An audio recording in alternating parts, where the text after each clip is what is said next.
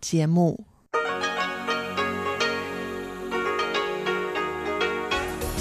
Đây là Đài Phát thanh Quốc tế Đài Loan RTI.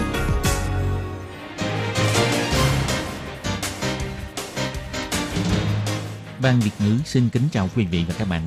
Đây là chương trình Việt ngữ Đài Phát thanh RTI được truyền đi từ Đài Loan.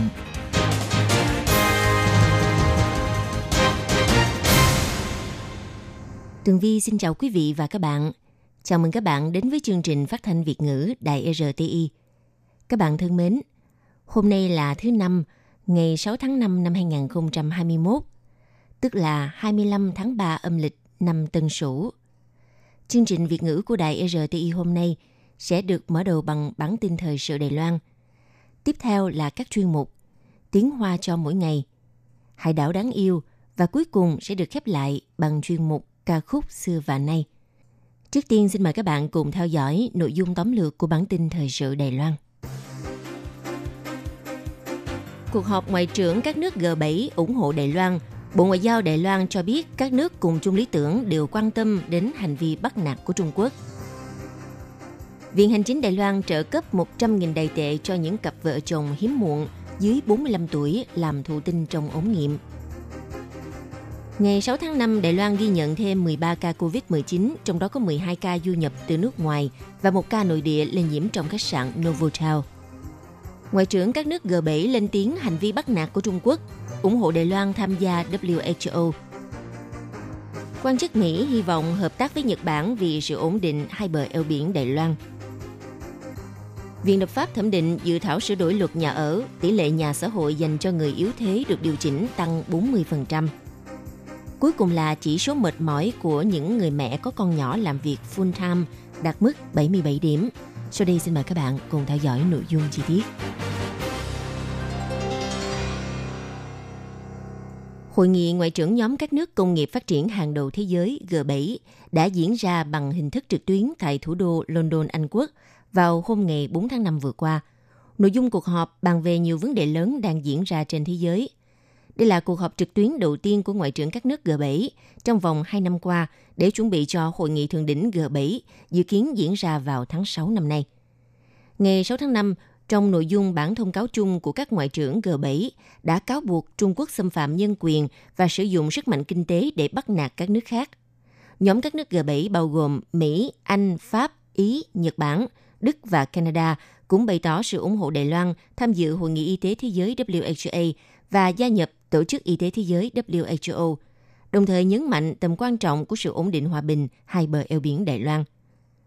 Ngày 6 tháng 5, người phát ngôn Bộ Ngoại giao Đài Loan, bà Âu Giang An nói. Đặc biệt là Đại hội Y tế Thế giới WHE dự kiến tổ chức trong tháng năm nay. Các ngoại trưởng nhóm G7 đã đồng loạt lên tiếng ủng hộ sự tham dự của Đài Loan mang ý nghĩa quan trọng. Còn về vấn đề hòa bình hai bờ eo biển, sau lần Mỹ và Nhật cùng lên tiếng, nói rõ rất xem trọng sự ổn định hòa bình vùng biển Đài Loan vào ngày 16 tháng 4 vừa qua. Đến nay, ngoại trưởng các nước G7 tiếp tục cùng lên tiếng, biểu đạt xem trọng hòa bình khu vực của vùng biển Đài Loan. Họ nhấn mạnh biểu đạt quan ngại trước hành động đe dọa và bắt nạt của Trung Quốc. Trong kết luận chung của Hội nghị Ngoại trưởng G7 cho thấy, những hành động quấy rối Đài Loan của máy bay và tàu quân sự Trung Quốc trong thời gian gần đây, cũng như sự đe dọa quân sự và chính trị khác của Trung Quốc đối với Đài Loan, đã nhận được sự quan tâm chung của các nước cùng tư tưởng trong cộng đồng quốc tế. Bộ Ngoại giao Đài Loan biểu thị Đài Loan sẽ tiếp tục đóng vai trò then chốt trong cuộc chiến toàn cầu chống lại đại dịch COVID-19 và bảo vệ sự ổn định thịnh vượng khu vực, đồng thời chia sẻ các giá trị cơ bản như nền tự do dân chủ, nhân quyền và pháp quyền với các nước thành viên G7. Chính phủ Đài Loan vô cùng vui mừng khi nhận thấy các ngoại trưởng G7 ủng hộ việc Đài Loan tham gia một cách có ý nghĩa vào tổ chức WHO và quan tâm đến an ninh khu vực đồng thời sẽ tiếp tục sâu sắc hóa mối quan hệ hợp tác với các nước thành viên G7 và các quốc gia khác, cùng nhau bảo vệ hệ thống y tế và phúc lợi toàn cầu, cũng như nền hòa bình ổn định và thịnh vượng ở khu vực Ấn Độ Dương-Thái Bình Dương.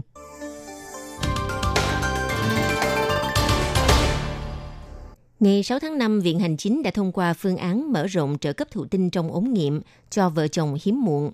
Đối tượng được trợ cấp trong phương án mới này sẽ được mở rộng từ những cặp vợ chồng hiếm muộn có thu nhập thấp và trung bình thấp đến những cặp vợ chồng hiếm muộn chưa đủ 45 tuổi. Nhiều nhất được hỗ trợ 6 lần cho một lần mang thai, với số tiền hỗ trợ lần đầu là 100.000 đại tệ, lần kế tiếp là 60.000 đại tệ. Gần đây, Thủ tướng Tô Trinh Sương đã chỉ thị Bộ Y tế Phúc Lợi nghiên cứu phương án mở rộng hỗ trợ đối với nhóm người hiếm muộn. Hôm ngày 6 tháng 5, Bộ Y tế Phúc Lợi đã báo cáo đối sách vấn đề ít sinh con, xây dựng môi trường sinh và nuôi con thân thiện để yên tâm mang thai trong cuộc họp Viện Hành Chính.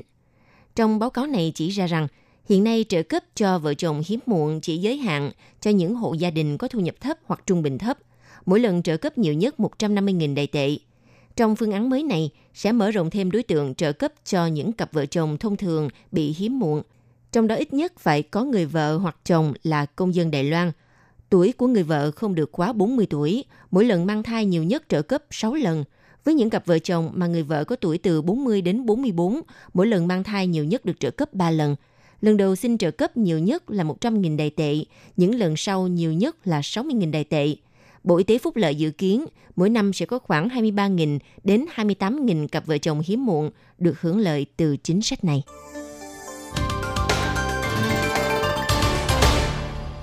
Ngày 6 tháng 5, Trung tâm Chỉ đạo Phòng chống dịch bệnh Trung ương công bố ghi nhận thêm 13 ca COVID-19, trong đó có 12 ca du nhập từ nước ngoài và một ca nội địa lây nhiễm trong khách sạn Novotel. Theo Trung tâm Chỉ đạo cho biết, 12 ca COVID-19 du nhập từ nước ngoài, phân biệt nhập cảnh từ Philippines 9 ca, Việt Nam 2 ca và Indonesia 1 ca. Ngoài ra, trong ngày 6 tháng 5, tiếp tục ghi nhận thêm một ca nội địa, ca số 1174, lây nhiễm trong khách sạn Novotel là một người đàn ông quốc tịch Đài Loan hơn 30 tuổi, làm trong bộ phận kỹ thuật của khách sạn. Gần đây không xuất ngoại, do yêu cầu công việc nên thường xuyên lui tới bằng quản lý phòng lưu trú khách sạn, có tiếp xúc gần với người quản lý và một nhân viên thuộc bộ phận phòng khách của khách sạn. Hai người này đều đã nhiễm bệnh theo thứ tự 1120 và 1129, vì thế có nhiều khả năng bị lây nhiễm từ hai người này. Trưởng chỉ huy Trần Thầy Trung chỉ ra rằng ca nhiễm nội địa mang thứ tự 1174 ngày 29 tháng 4 đã được đưa đến trung tâm kiểm dịch tập trung theo kế hoạch sơ tán toàn bộ nhân viên của khách sạn Novotel. Ngày 29 tháng 4 khi xét nghiệm cho kết quả axit nucleic và kháng thể huyết thanh âm tính. Ngày 3 tháng 5, người này bắt đầu có triệu chứng đau cổ họng, sốt, mỏi cơ. Đến ngày 4 tháng 5 được chuyển đến bệnh viện xét nghiệm. Ngày 5 tháng 5 xác định dương tính với COVID-19. Vụ lây nhiễm trong khách sạn Novotel của hãng China Airlines đã khiến 29 người lây nhiễm, trong đó có 5 nhân viên khách sạn, một nhân viên đơn vị hợp tác với khách sạn. Hiện tại, mọi người khá lo lắng vì những nhân viên này hoạt động đi lại trong phạm vi tòa nhà số 1 và số 2 của khách sạn, khiến cho người dân lui tới khách sạn mang rủi ro lây nhiễm cao. Ông Trần Thị Trung nhấn mạnh, du khách từng lưu trú trong khách sạn từ ngày 15 tháng 4 đều đã liệt kê vào danh sách cách ly tại nhà. Thời gian càng dài thì rủi ro lây nhiễm càng thấp. Hơn nữa, người nhiễm bệnh đều là nhân viên nội bộ của khách sạn, ít tiếp xúc với khách, vì thế người dân không nên quá lo lắng.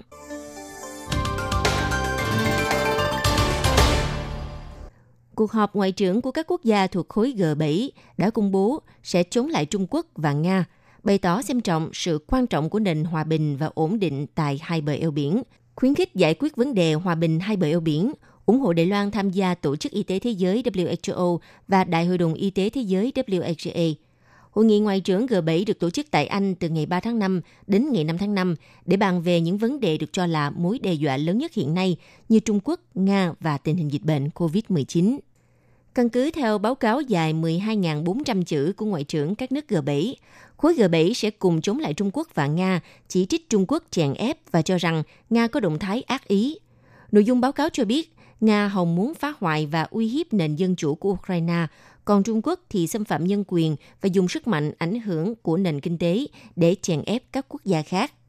Nhóm các nước G7 bày tỏ sẽ tăng cường các hành động chung để chống lại chính sách chèn ép kinh tế của Trung Quốc, cũng như chống lại các thông tin giả của Nga. Nhóm G7 bày tỏ, trước sự chuyên quyền, hành động và chính sách chèn ép kinh tế của Trung Quốc, nhóm G7 sẽ cùng nỗ lực để xúc tiến tăng cường tính bền bỉ dẻo dai của kinh tế toàn cầu – Ngoài ra, G7 bày tỏ xem trọng tính quan trọng của nền hòa bình và ổn định tại khu vực biển Đài Loan, khuyến khích giải quyết vấn đề hai bờ eo biển một cách hòa bình, phản đối bất kỳ hành động đơn phương làm gia tăng căng thẳng và phá vỡ sự ổn định của khu vực. Đồng thời, nhóm các nước G7 cũng bày tỏ sẽ ủng hộ Đài Loan tham gia vào diễn đàn Tổ chức Y tế Thế giới và Đại hội Y tế Thế giới một cách có ý nghĩa. Đối với vấn đề của nước Nga, khối G7 bày tỏ sẽ ủng hộ Ukraine – bày tỏ sẽ quan tâm cao độ với hành động vô trách nhiệm, phá vỡ sự ổn định của Nga, trong đó bao gồm việc Nga đã tập kết lực lượng vũ trang tại Crimea do Nga chiếm đóng phi pháp và tại biên giới Ukraine nhằm có hoạt động ác ý phá hoại nền hòa bình dân chủ của các quốc gia khác và hoạt động ác ý trên Internet vận dụng các thông tin không đúng sự thật. Còn về vấn đề đại dịch COVID-19, nhóm G7 cũng cam kết sẽ hợp tác cùng các doanh nghiệp mở rộng việc sản xuất vaccine trong khả năng có thể.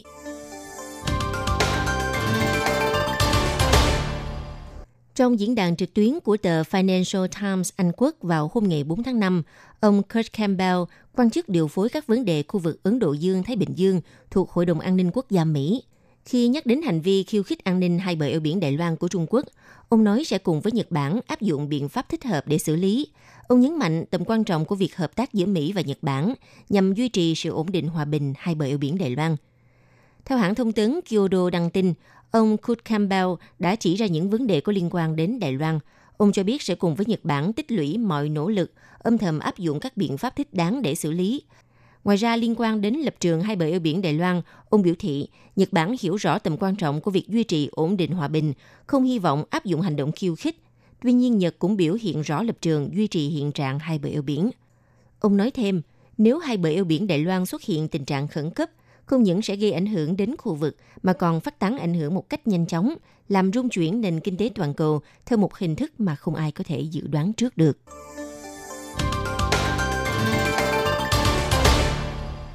Ngày 6 tháng 5, Ủy ban Nội chính Viện Lập pháp đã mở cuộc họp thẩm định dự thảo sửa đổi luật nhà ở. Trong đó, hạng mục tỷ lệ cung cấp nhà ở xã hội dành cho người yếu thế nhận được sự ủng hộ của đảng đối lập. Quyết định điều chỉnh tỷ lệ hiện hành là 30% lên thành 40% hoặc 45%. Ngoài ra sẽ liệt kê thêm đối tượng, vị thành niên gặp khó khăn vì mang thai hoặc khó khăn vì sanh con vào hạng mục nhóm người yếu thế hoặc hộ nghèo.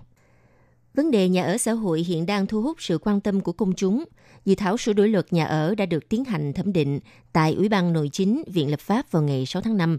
Trong đó, điều 4 của luật nhà ở đã được nhiều ủy viên đảng đối lập đề xuất nâng tỷ lệ cung cấp nhà ở xã hội cho người yếu thế từ 30% như hiện hành lên thành 50% để thực sự phát huy hết chức năng phúc lợi công cộng của nhà ở xã hội. Tuy nhiên, theo Thứ trưởng Bộ Nội chính Hoa Kính Quần chỉ ra rằng, do thực trạng các nơi trên cả nước không giống nhau, nếu một lúc nâng tỷ lệ lên 50%, e rằng sẽ gây thêm khó khăn cho việc thúc đẩy chính sách.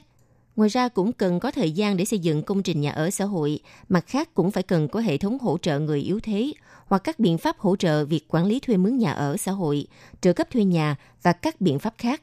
Hy vọng với nhiều phương án như trên sẽ đáp ứng đủ mọi nhu cầu đa dạng trong xã hội.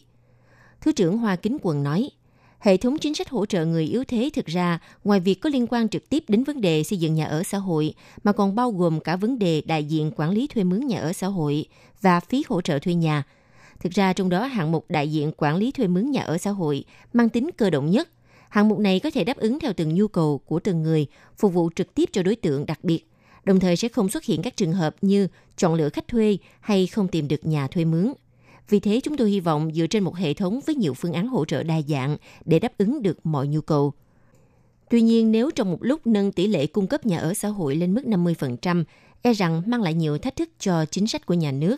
Vì thế, Ủy viên Đảng Dân Tiến Quảng Bích Linh đã đề xuất ý kiến nâng tỷ lệ từ 30% như hiện nay lên thành 40%. Ý kiến này nhận được sự ủng hộ của nhiều ủy viên khác. Còn đảng rất mạnh thời đại vẫn kiên quyết với đề xuất tăng lên 45%. Vì thế, Ủy viên Trang Thụy Hùng với cương vị người chủ tập Ủy ban đưa ra hai phương án A và B. Với phương án A nâng tỷ lệ lên 40% và phương án B là 45%. Ngoài ra, hạng mục nhóm người yếu thế hoặc hộ nghèo thuộc Điều 4 của luật nhà ở xã hội sẽ liệt kê thêm đối tượng vị thành niên gặp khó khăn vì mang thai và sinh con. Phụ nữ có con nhỏ vừa chăm con vừa đi làm vô cùng vất vả, nhưng đa số các bà mẹ vì muốn san sẻ gánh nặng kinh tế nên vẫn lựa chọn vừa đi làm vừa chăm con – theo kết quả thăm dò mới nhất của Ngân hàng Nhân lực cho thấy, chỉ số mệt mỏi của những người mẹ đi làm full time chạm mức 77 điểm. Người phát ngôn Ngân hàng Nhân lực ông Dương Tông Bân cho biết, nhiều bà mẹ vì quá mệt mỏi nên quyết định bỏ việc ở nhà nuôi con, nhưng vẫn hy vọng kiếm được mức lương 48.000 đại tệ. Cho nên có người cố gắng vừa đi làm vừa nuôi con như một ngọn nến bị đốt hai đầu. Theo điều tra thì chỉ số mệt mỏi của những người mẹ đi làm full time đạt mức 77 điểm.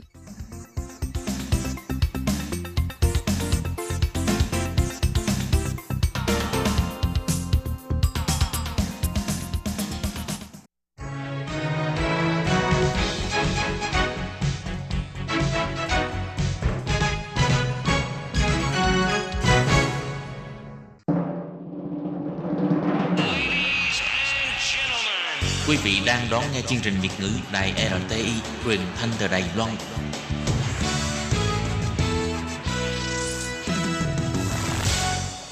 Hello, tôi Kim xin kính chào các bạn. Tiếp theo phần tin thời sự ngày hôm nay, tôi Kim xin mời các bạn theo dõi mẫu tin. Tình hình căng thẳng tại biên giới nước Nga và Ukraine ngày càng leo thang. Và sau đây tôi Kim xin mời các bạn cùng đón nghe nội dung chi tiết của mẫu tin này nhé.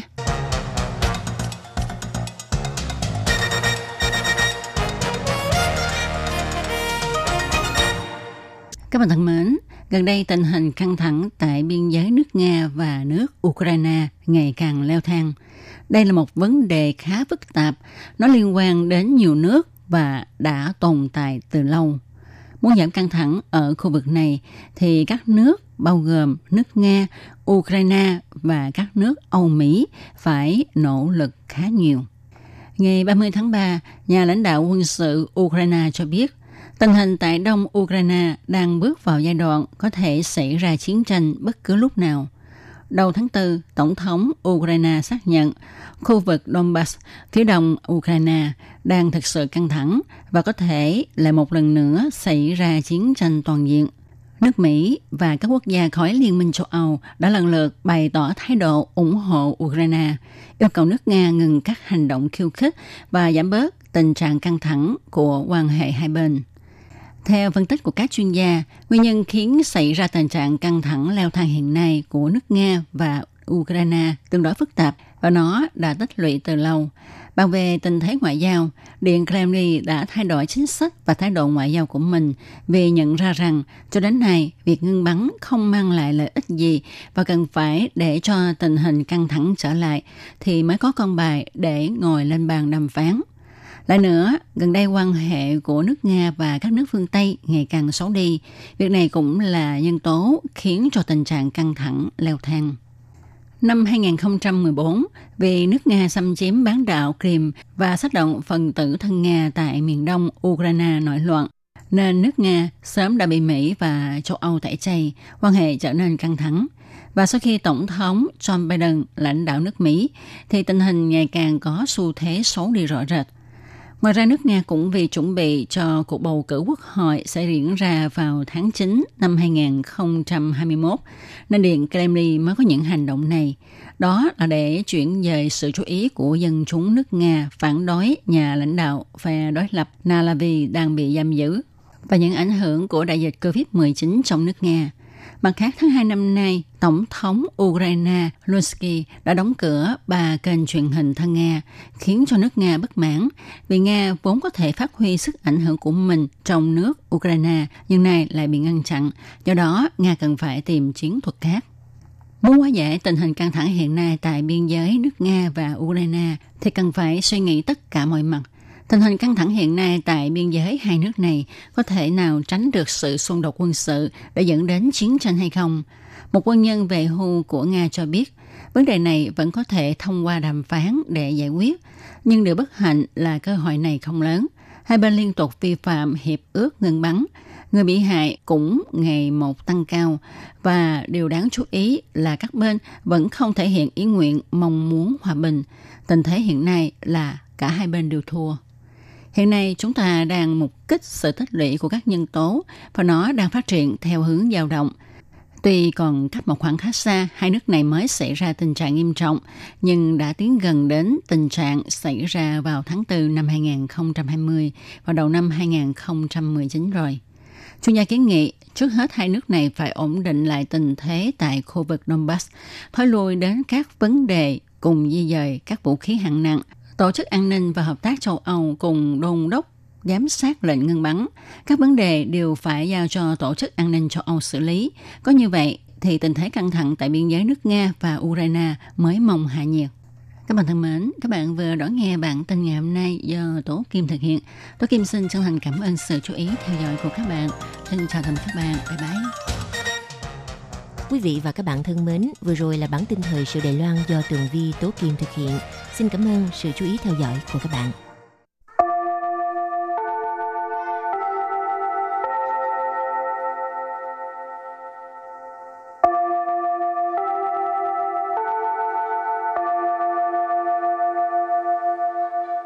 xin mời quý vị và các bạn đến với chuyên mục Tiếng Hoa cho mỗi ngày do Lệ Phương và Thúy Anh cùng thực hiện.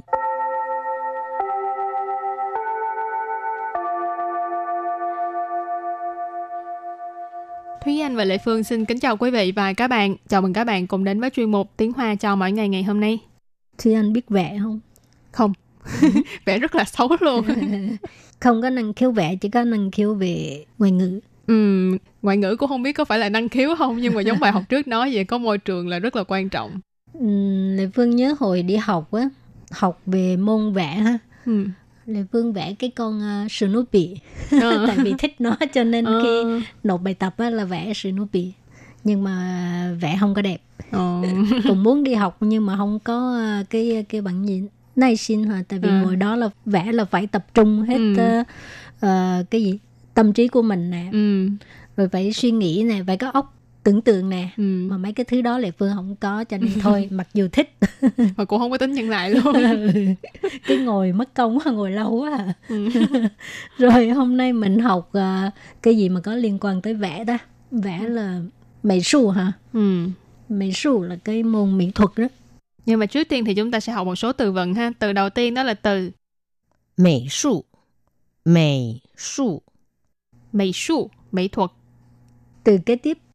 栽培栽培栽培 có nghĩa là vun đắp bồi dưỡng cái từ栽培nếu như mà dùng cho trong trường hợp thực vật á, thì nó cũng có nghĩa là trồng cây ha tức là vun đắp cho cây nhưng mà nếu như dùng cho trường hợp là người thì cũng có nghĩa là đào tạo hoặc là bồi dưỡng một cái uh, nhân tài hoặc là một cái uh, năng khiếu nào đó thì chúng ta thường sẽ dùng giai phỉ từ thứ ba赞赏赞赏赞赏 赞赏tức là tán thưởng tức là khen ngợi một khen cái uh, thành quả nào đó thì gọi là赞赏từ kế tiếp phương miện phương miện phương miện phương miện là uh, phương diện mặt tức là mặt nào đó ha chứ không phải là cái uh, cái mặt mũi của mình đâu rồi từ kế tiếp phát triển phát triển phát triển phát triển có nghĩa là phát triển từ cuối cùng mua sủa mua sủa mua sủa mua sủa tức là tìm tòi khám phá hả và sau đây thì mời cô giáo hay đọc đoạn đối thoại của ngày hôm nay. Trang Thái Thái, 我觉得小美有美术天分，值得栽培。谢谢老师的赞赏， 但我们还不打算让她往美术方面发展。为什么呢？小美也很喜欢画画呀。她还小，还有时间去摸索。等他有兴趣了再栽培也不迟。Trước tiên thì xin giải thích câu đầu tiên của đối thoại. Câu đầu tiên đó là Trang Thái Thái, 我觉得小美有美术天分，值得栽培。张 太太，我觉得小美有美术天分，值得栽培。张太太，我觉得小美有美术天分，值得栽培. Câu này có nghĩa là Bà Trương, tôi cảm thấy là Tiểu Mỹ có năng khiếu mỹ thuật rất đáng để đào tạo bồi dưỡng. Trang Thái Thái Trang Thái Thái Ở đây Trang Thái Thái có nghĩa là người này là vợ của một người họ Trương, cho nên gọi là Trang Thái Thái. Mình cũng có thể dịch là bà Trương ha. 我我 là tôi. 觉得觉得 cảm thấy. Xiao Mỹ Xiao Mỹ Xiao Mỹ là tên của một người Cho nên dịch ra là tiểu Mỹ Dụ Mỹ su thiên phân Dụ là có Mỹ su là mỹ thuật Thiên phân là năng khiếu Cho nên 我觉得小美有美术天分 Tôi cảm thấy là tiểu Mỹ có năng khiếu mỹ thuật 值得栽培值得 là đáng Giai phỉ là đào tạo hoặc là bồi dưỡng, cho nên chỉ tờ giai phỉ là đáng để đào tạo hoặc là đáng để bồi dưỡng. Rồi và câu thứ hai. 谢谢老师的赞赏，但我们还不打算让他往美术方面发展。 谢谢老师的赞赏，但我们还不打算让他往美术方面发展。谢谢老师的赞赏，但我们还不打算让他往美术方面发展. Câu này có nghĩa là cảm ơn lời khen của thầy hoặc là cô ha cũng được. Nhưng chúng tôi vẫn không định cho bé phát triển theo hướng mỹ thuật. 谢谢老师的赞赏。谢谢老师的赞赏。赞赏hồi nãy Thúy Anh có giải thích rồi đó ha, là khen ngợi, tán thưởng.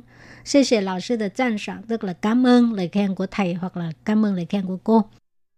但我们但 nhưng mà 我们 là chúng tôi 还不打算 Hải bút tạ soạn tức là vẫn không có dự định. Tạ soạn là dự định ha. Bút tạ soạn là không có dự định. Răng tha Răng tha Răng là để Tha là là tiểu mỹ đó ha. 往美术方面发展。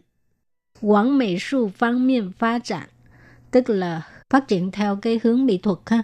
Hoàng cái gì đó uh, giống như nếu mà mình giỏi toán đi thì mình ừ. hoàng su xuệ phương miệng phát triển tức là phát triển theo cái hướng uh, toán học toán học ừ. Ừ.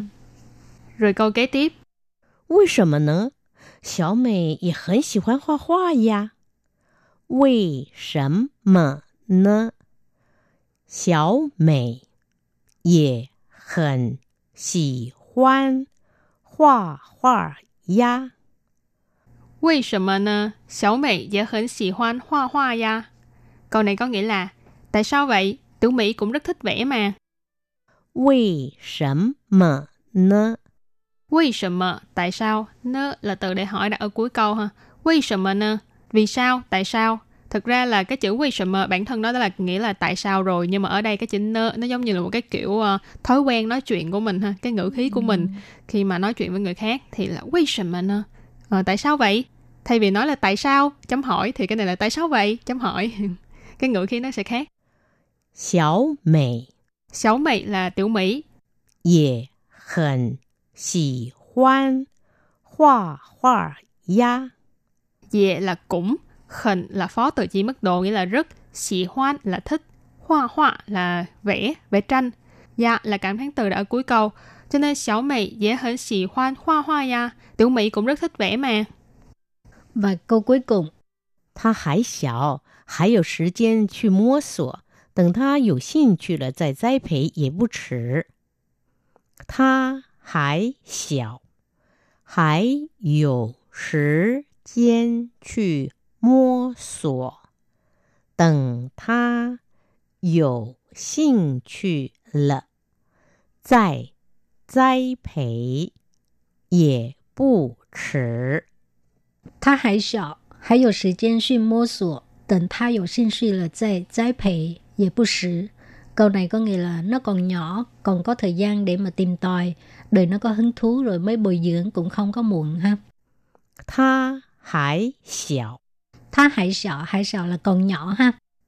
还有时间去摸索。 Hãy dụ tức là còn có,时间tức là thời gian. Mô sủa hồi nãy à, mình có học rồi có nghĩa là tìm tòi. Hãy dụ thời gian suy mô sủa tức là còn có thời gian để tìm tòi. 等他有兴趣了 Tình tha tức là đợi nó, đợi tiểu mỹ đó ha. Dầu sinh suy tức là có hứng thú. Sinh suy là sở thích, hứng thú. 再栽培也不迟。 Tại trái phệ về bù sử là tới lúc đó rồi đào tạo rồi bồi dưỡng cũng không có muộn ha. Bù sử tức là không muộn. Rồi thì à, bài học hôm nay đến đây xin tạm chấm dứt. Cảm ơn các bạn đã đón nghe nha. Bye bye. Bye bye.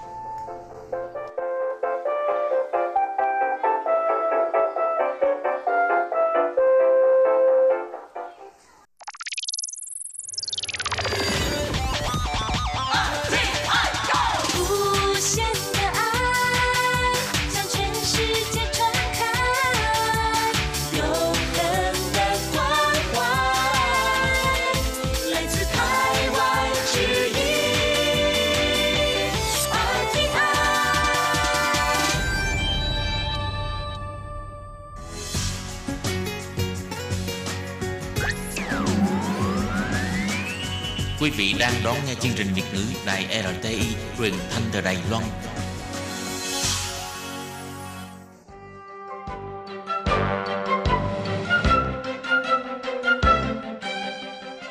Chào mừng quý vị đến với chương trình Hải đảo đáng yêu do Tố Kim thực hiện.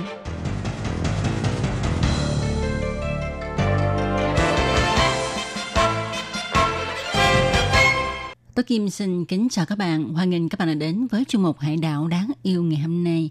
Các bạn thân mến, khi à, chúng ta nói đến Đài Loan ha thì chắc chắn rằng các bạn biết đây là một hòn đảo với bốn bên là biển. Cho nên à, nguồn hải sản ở Đài Loan thật là phong phú, dồi dào. Tuy nhiên các bạn có biết không, với cái nhu cầu ngày nay của con người ha, thì tài nguyên biển có dồi dào đến đâu, phong phú đến đâu cũng có ngày cạn kiệt và các sinh vật dưới biển xung quanh đảo Đài Loan thì cũng gặp vấn nạn này. Nhìn thấy được viễn cảnh tối tăm của đại dương, có một số người ở Đài Loan đã cống hiến hết cuộc đời của mình để giải cứu đại dương, giúp cho sinh thái biển được tồn tại lâu bền. Và hôm nay thì tôi Kim xin giới thiệu với các bạn về hành động cũng như là cách cứu lấy đại dương của một trong những vị anh hùng này. Đó là người đàn ông yêu biển, Vương Minh Tường với biệt danh là ông nội của các loài mực lá. Và sau đây tôi Kim xin mời các bạn cùng đón nghe nội dung chi tiết của chương mục Hải đảo đáng yêu ngày hôm nay nhé.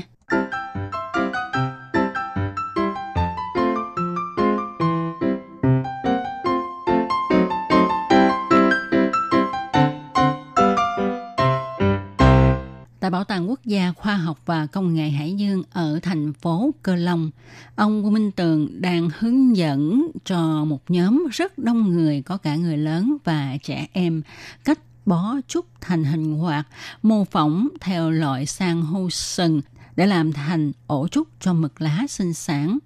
Ông hướng dẫn mọi người chặt à, những cái cây trúc thành những đoạn vừa phải, rồi dùng kiểu nút thắt đôi để bệnh từng cành trúc lại thành hình quạt. Và trong lúc hướng dẫn mọi người làm ổ cho mực lá sinh sản thì ông cũng không quên tuyên truyền quảng bá về quan niệm bảo vệ môi trường biển. Nhân viên bảo tàng đứng bên cạnh giới thiệu với khách tham quan rằng Ông Vương Minh Tường thường được gọi với cái tên rất là thân thuộc đó là huấn luyện viên Biston. Cũng có người gọi ông là ông nội của lò mực lá, trong khi ông chỉ mới khoảng ngoài 50 tuổi, vì ông đã dấn thân vào công tác bảo tồn mực lá đã 12 năm. Nhờ vậy là mực lá có tuổi thọ chỉ một năm đã có được nơi sinh sống, không bị quấy rầy tại vùng biển ở mũi Đông Bắc có thể sinh ra thế hệ sau, nhờ vậy mà duy trì được nòi giống. Cũng vì vậy, từ lúc có biệt danh là người cha của lò mực lá, rồi ông bác của lò mực lá, ông nội của lò mực lá, cho đến nay ông Vương Minh Tường cho biết, nói theo vai vế thì phải gọi ông là ông có nội của loài mực lá. Khi nhắc tới biển, cặp mắt của ông Vương Minh Tường bừng sáng, tràn đầy nhiệt huyết. Ông sinh ra và lớn lên tại Cơ Long, từ nhỏ, ông nhìn thấy những chiếc tàu đánh cá đến và đi từ phía đường chân trời xa. Trong quá trình trưởng thành, ông luôn được người lớn nhắc nhở là bãi biển rất nguy hiểm, không được ra tới đó. Nhưng vì thích biển cho nên ông không nghe những lời cảnh cáo của người lớn. Mỗi khi ra biển chơi, về nhà, lúc nào ông cũng bị đánh đòn, nhưng ông vẫn không chịu nghe lời người lớn. Ông cho biết, trong lúc tâm trạng không vui, chỉ cần tới bãi biển thì sẽ vui hẳn lên. Sau khi trưởng thành, ông cũng có con tàu riêng của mình, từ con tàu nhỏ đến con tàu lớn và ông cũng đã từng sở hữu đến 5 con tàu. Vì quá yêu biển cho nên ông đã đi thi và lấy giấy phép lặn biển chuyên nghiệp. Công việc chính của ông hiện tại là dẫn du khách đi lặn biển, đi câu cá ngoài biển hoặc là hỗ trợ công tác thăm dò sinh thái biển. Ông Vương Minh Tường hoàn toàn xứng đáng với cái tên gọi là người trung niên đa năng. Ngoài ra ông còn có một vai trò quan trọng khác đó là nhân viên cứu hộ. Ông đã tham gia công tác cứu hộ trên 20 năm. Ông đã từng ra vào những chốn sinh tử, từng bị ảnh hưởng nặng nề bởi các thiên tai như là những cơn bão hay là tai nạn máy bay của hãng hàng không. Ông đều từng tới chi viện ngay trong những giây phút đầu tiên. Như chúng ta biết hai những nhân viên cứu hộ khi mà đến hiện trường để mà cứu nạn thì họ kiên không được gọi tên thật của mình. À, cho nên á, mọi người đều có cái tên riêng. Và ông Vương Minh Tường á, tại vì ông có mở tiệm sửa chữa xe máy. Ông cũng thường tân trang xe máy.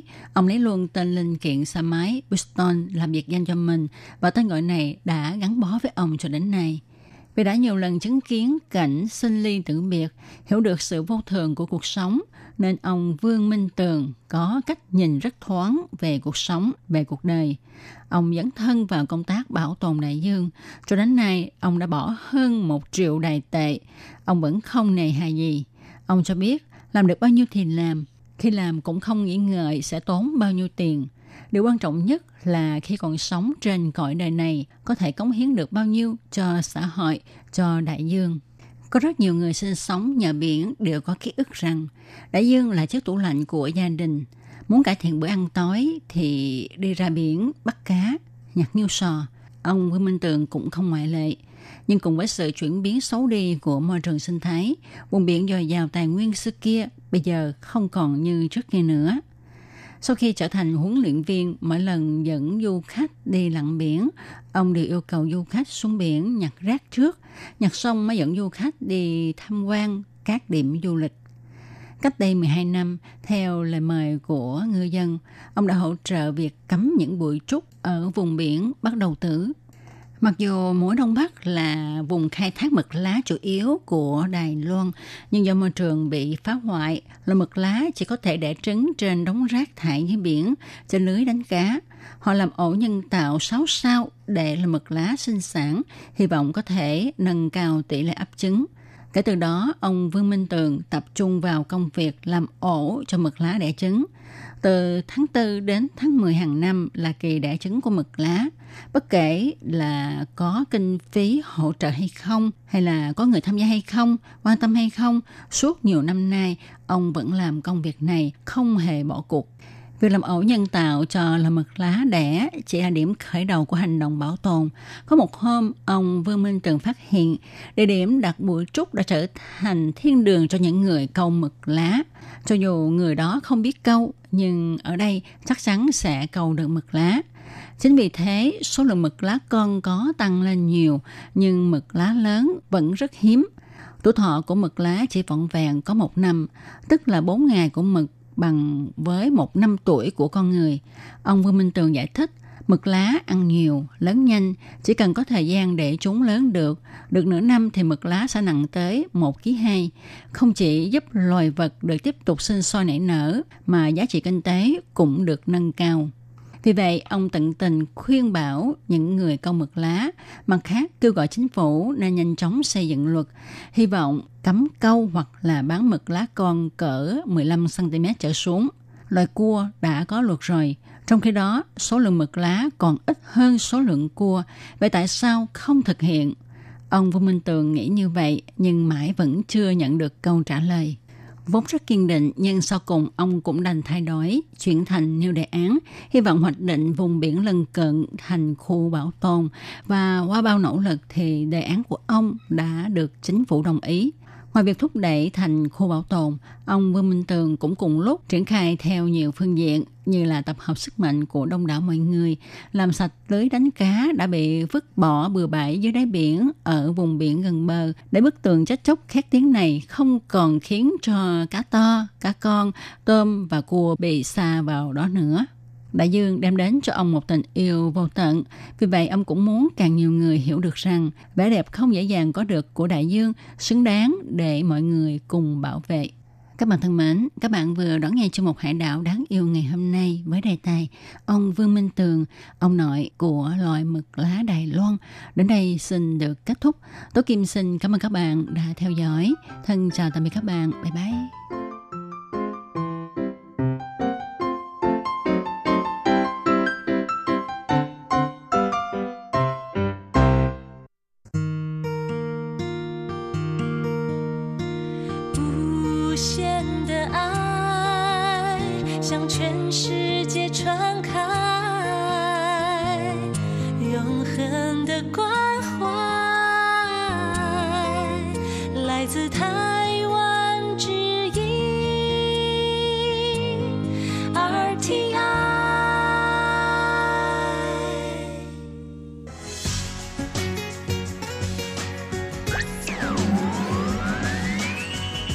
Đang đón nghe chương trình Việt ngữ Đài RTI truyền thanh từ Đài Loan.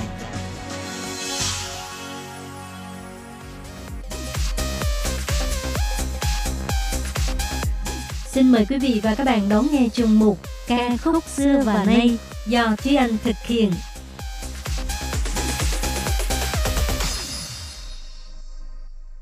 Thúy Anh xin kính chào quý vị và các bạn. Chào mừng các bạn cùng đến với chuyên mục ca khúc xưa và nay của tuần này. Các bạn thân mến, các bạn có biết Chủ nhật tuần này là ngày gì không? Chủ nhật tuần này ngày 9 tháng 5, cũng tức là ngày Chủ nhật thứ hai của tháng 5, tức là ngày của mẹ. Hôm nay thì Thúy Anh xin chia sẻ với các bạn ba bài hát có nói về mẹ. Và bài hát đầu tiên là một trong những bài hát cực kỳ nổi tiếng của ca sĩ Châu Kiệt Luân, bài hát Thiên Ma Mà Tự Hoa. Thúy Anh nghĩ là bài hát này thì chắc có rất là nhiều bạn mà mê ca sĩ Châu Kiệt Luân đều đã từng nghe qua. Tại vì bài hát này khi mà vừa mới ra mắt cũng đã từng làm mưa làm gió trên các bảng xếp hạng nhạc hoa ngữ, bất kể là ở Đài Loan hay là ở khu vực châu Á. Và bài hát này là ra mắt vào năm 2006, nằm trong album Di rảnh Fantasy. Đúng như cái tên gọi của mình, Thiên Ma Mà Tự Hoa, tức là nghe lời của mẹ. Thì bài hát này có nhắc đến những cái việc mà người mẹ từng dặn dò con mình phải làm và người con thì không hiểu là tại sao mẹ lại bắt mình phải làm như vậy, nhưng mà đến khi lớn lên thì mới hiểu được rằng những gì mà mẹ dạy đều sẽ giúp cho mình thành công hơn trong tương lai.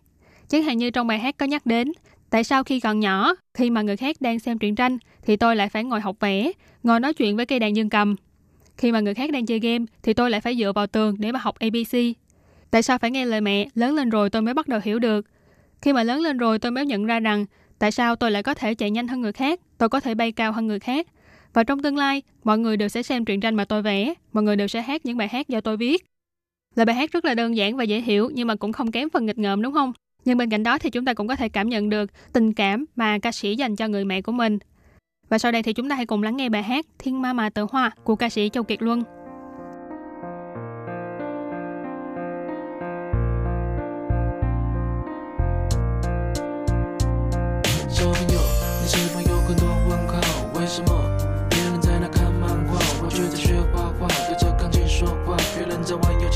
我在唱 B，背我的 A B C。我周末要一台大大的飞机，他觉得大一的九九录音机。为什么要听妈妈的话？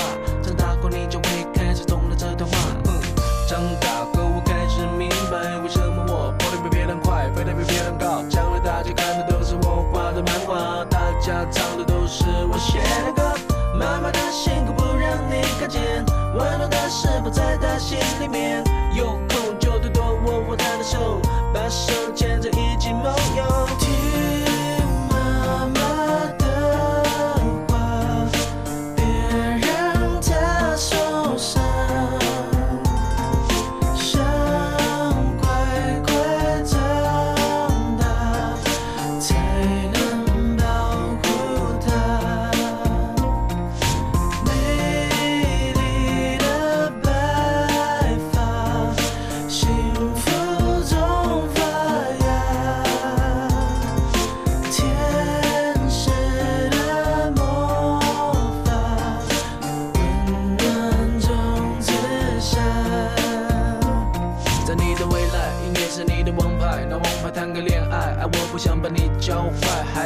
妈的话吧，晚点再恋爱吧。我知道你未来的路，但妈比我更清楚。你会带着学习的同学在书包写东写西，但我建议最好写妈妈，我会用功读书，用功读书怎么会从我嘴巴说出？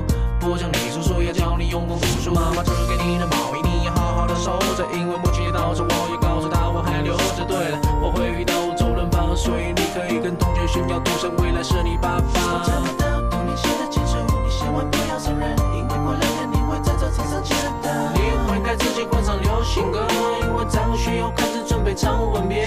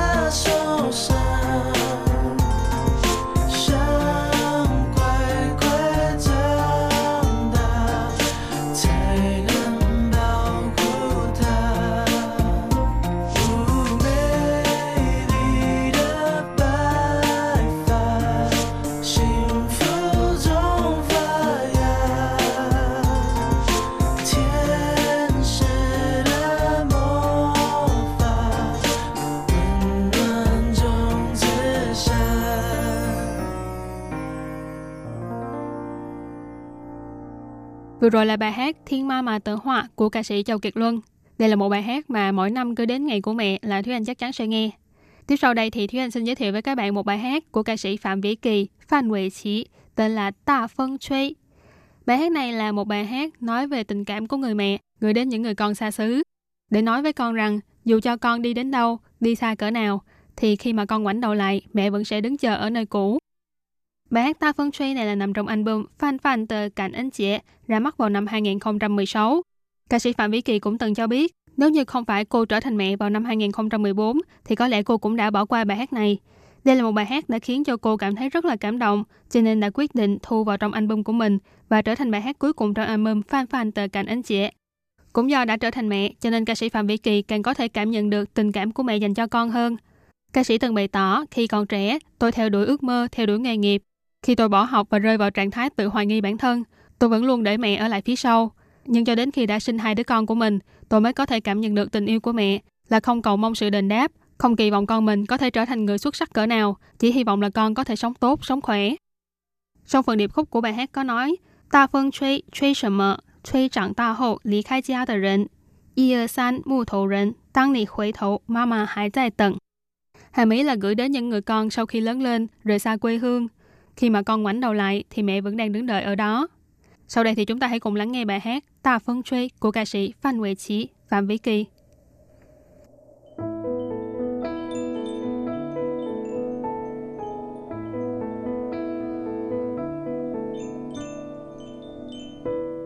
是谁开灯让天空亮了？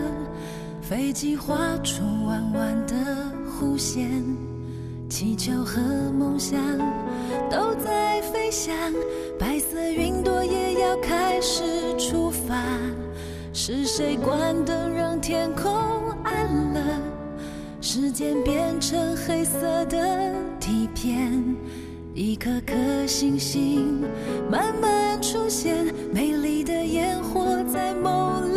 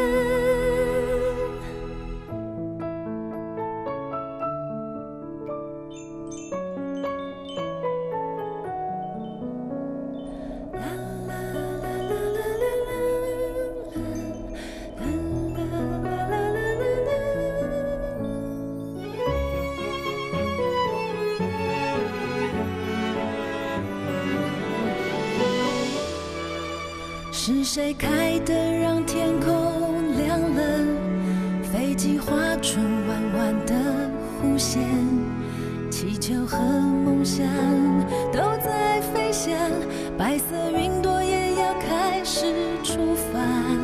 是谁关灯让天空暗了？时间变成黑色的底片，一颗颗星星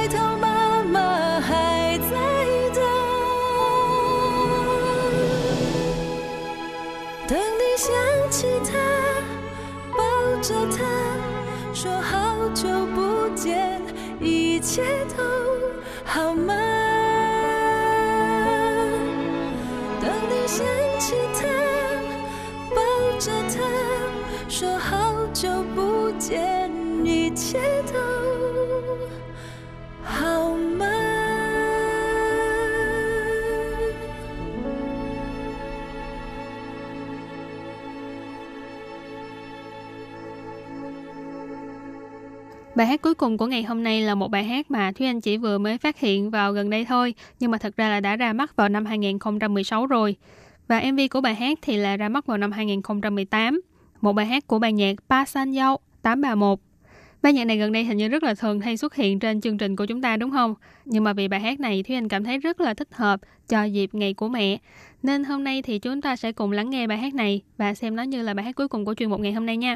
Bài hát mang tên Lão má 最常说的十句话, tức là 10 câu nói mà mẹ thường hay nói nhất. Thì anh nghĩ là khi mà nhắc đến những câu mà mẹ thường hay nói thì chắc các bạn sẽ có rất rất là nhiều câu xuất hiện ngay lập tức trong đầu mình đúng không? Chẳng hạn như Thúy Anh thì Thúy Anh sẽ nghĩ ngay đến là ăn cơm chưa. Tại vì bản thân Thúy Anh thì sống một mình ở nước ngoài, cho nên là mỗi lần mà ờ, gọi điện thoại với mẹ hay là gọi điện video với mẹ thì mẹ thường sẽ hỏi ngay một câu đó là ăn cơm chưa. Bất kể là cái giờ đó có phải là giờ cơm hay không. Mỗi một người mẹ thì thường xuyên nói những câu khác nhau. Còn mẹ của các bạn thì thường xuyên nói câu gì với các bạn? Ở đây thì trong bài hát Lào má truy chẳng xua tờ sử truy hoa của bài nhạc 831 đã tập hợp 10 câu nói mà ban nhạc cảm thấy là mẹ của họ thường xuyên nói nhất. Trong đó có nhiều câu mà Thúy Anh nghĩ là chắc là sẽ trùng với câu của các bạn đó. Chẳng hạn như là khoai chỉ choáng, suy sang xuế, tố chỉ tiện hãy bù suy, chỉ tiện là hãy dài suy. Dậy đi rồi còn đi học, mấy giờ rồi mà còn chưa ngủ, mấy giờ rồi mà còn đang ngủ. Chào chứ phan yêu chào chỉ biển, tức là kêu ăn cơm phải kêu mấy lần. Giá suy chén chẳng ta chứ chén, xiên phăng lão ma chơi biển. Tiền lì xì ngày Tết thì trước khi lớn cứ để ở chỗ mẹ. Tuy nhiên bên cạnh những câu nói mà gần như là người mẹ nào cũng nói thì trong bài hát của ban nhạc 831 cũng đã thêm vào những câu mà mẹ của họ đã từng nói. Trong đó có những câu là đã từng cấm đoán họ theo đuổi con đường âm nhạc. Bởi vì mẹ của họ hy vọng là họ có thể sống một cuộc sống ổn định và bình yên. Chỉ cần con có thể ăn no mặc ấm là mẹ đã có thể an lòng. Cuối bài hát thì ban nhạc này đã khép lại với câu là hào la, hào la, dì hô wo khuê nụ li quay y tiện. Có nghĩa là, được rồi, sau này con sẽ cố gắng ngoan hơn nữa. Ý là những câu nói này của mẹ, mặc dù là con không có thích nghe hay là con không có muốn nghe, nhưng mà con sẽ cố gắng ngoan hơn nữa. Và bài hát này cũng sẽ khép lại chuyên mục ca khúc xưa và nay của chúng ta ngày hôm nay. Nhưng đây thì Thúy Anh xin gửi lời chúc đến các chị, các cô, các dì, các bà. Một ngày của mẹ thật vui vẻ, hạnh phúc và luôn luôn vui tươi, yêu đời. Cảm ơn sự chú ý lắng nghe của quý vị và các bạn. Thân ái chào tạm biệt và hẹn gặp lại. Bye bye!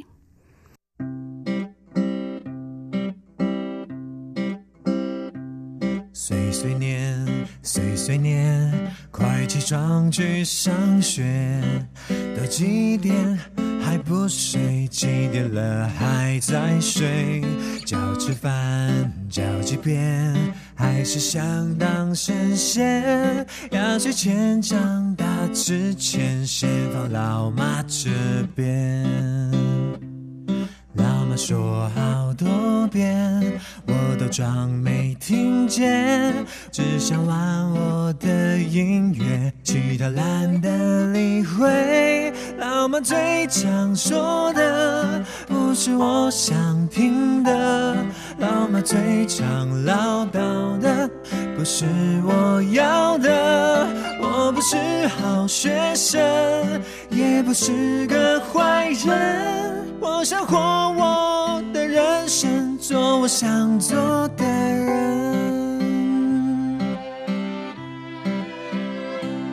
课本给，别人 K，和朋友去唱 K，天天就跑外面，别把家当饭店。再翘课，再告别。就滚出家里面，满腔梦想和热血他说浪费时间考个第一志愿做个正当职业偏偏我就不新鲜常常吵到翻脸老妈最常说的不是我想听的老妈最常唠叨的我要的。我不是好学生，也不是个坏人，我想活我的人生，做我想做的人。为何最亲爱的情人却最陌生？为何这伤痕总难愈合？直到他来我演唱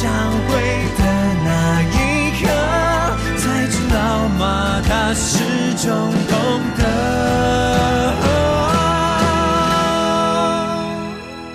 我想写一首歌，和那青春言和。从前总不愿承认，此刻都了解了，独自会不会饿？除了你爱吃的那些唠叨的刺耳，因为爱的深刻。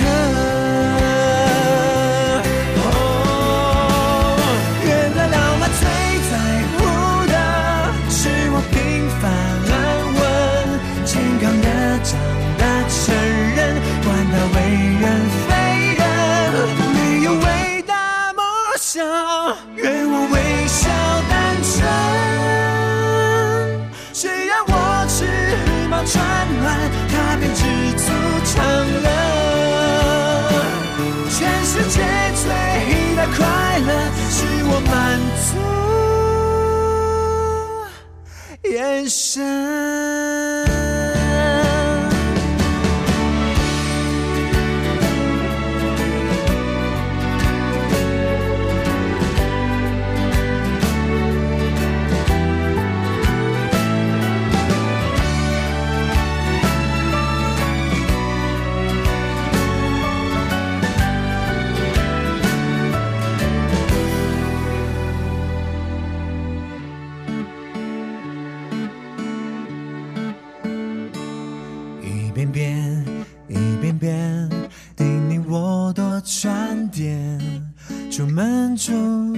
安全，等们等到半夜。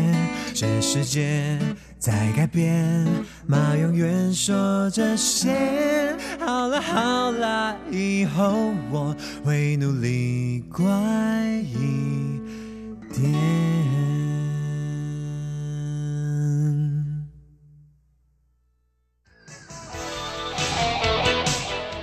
Quý vị và các bạn thân mến, xin mời quý vị và các bạn truy cập vào trang web Đài RTI để đón nghe chương trình phát thanh tiếng Việt vn.rti.org.tvk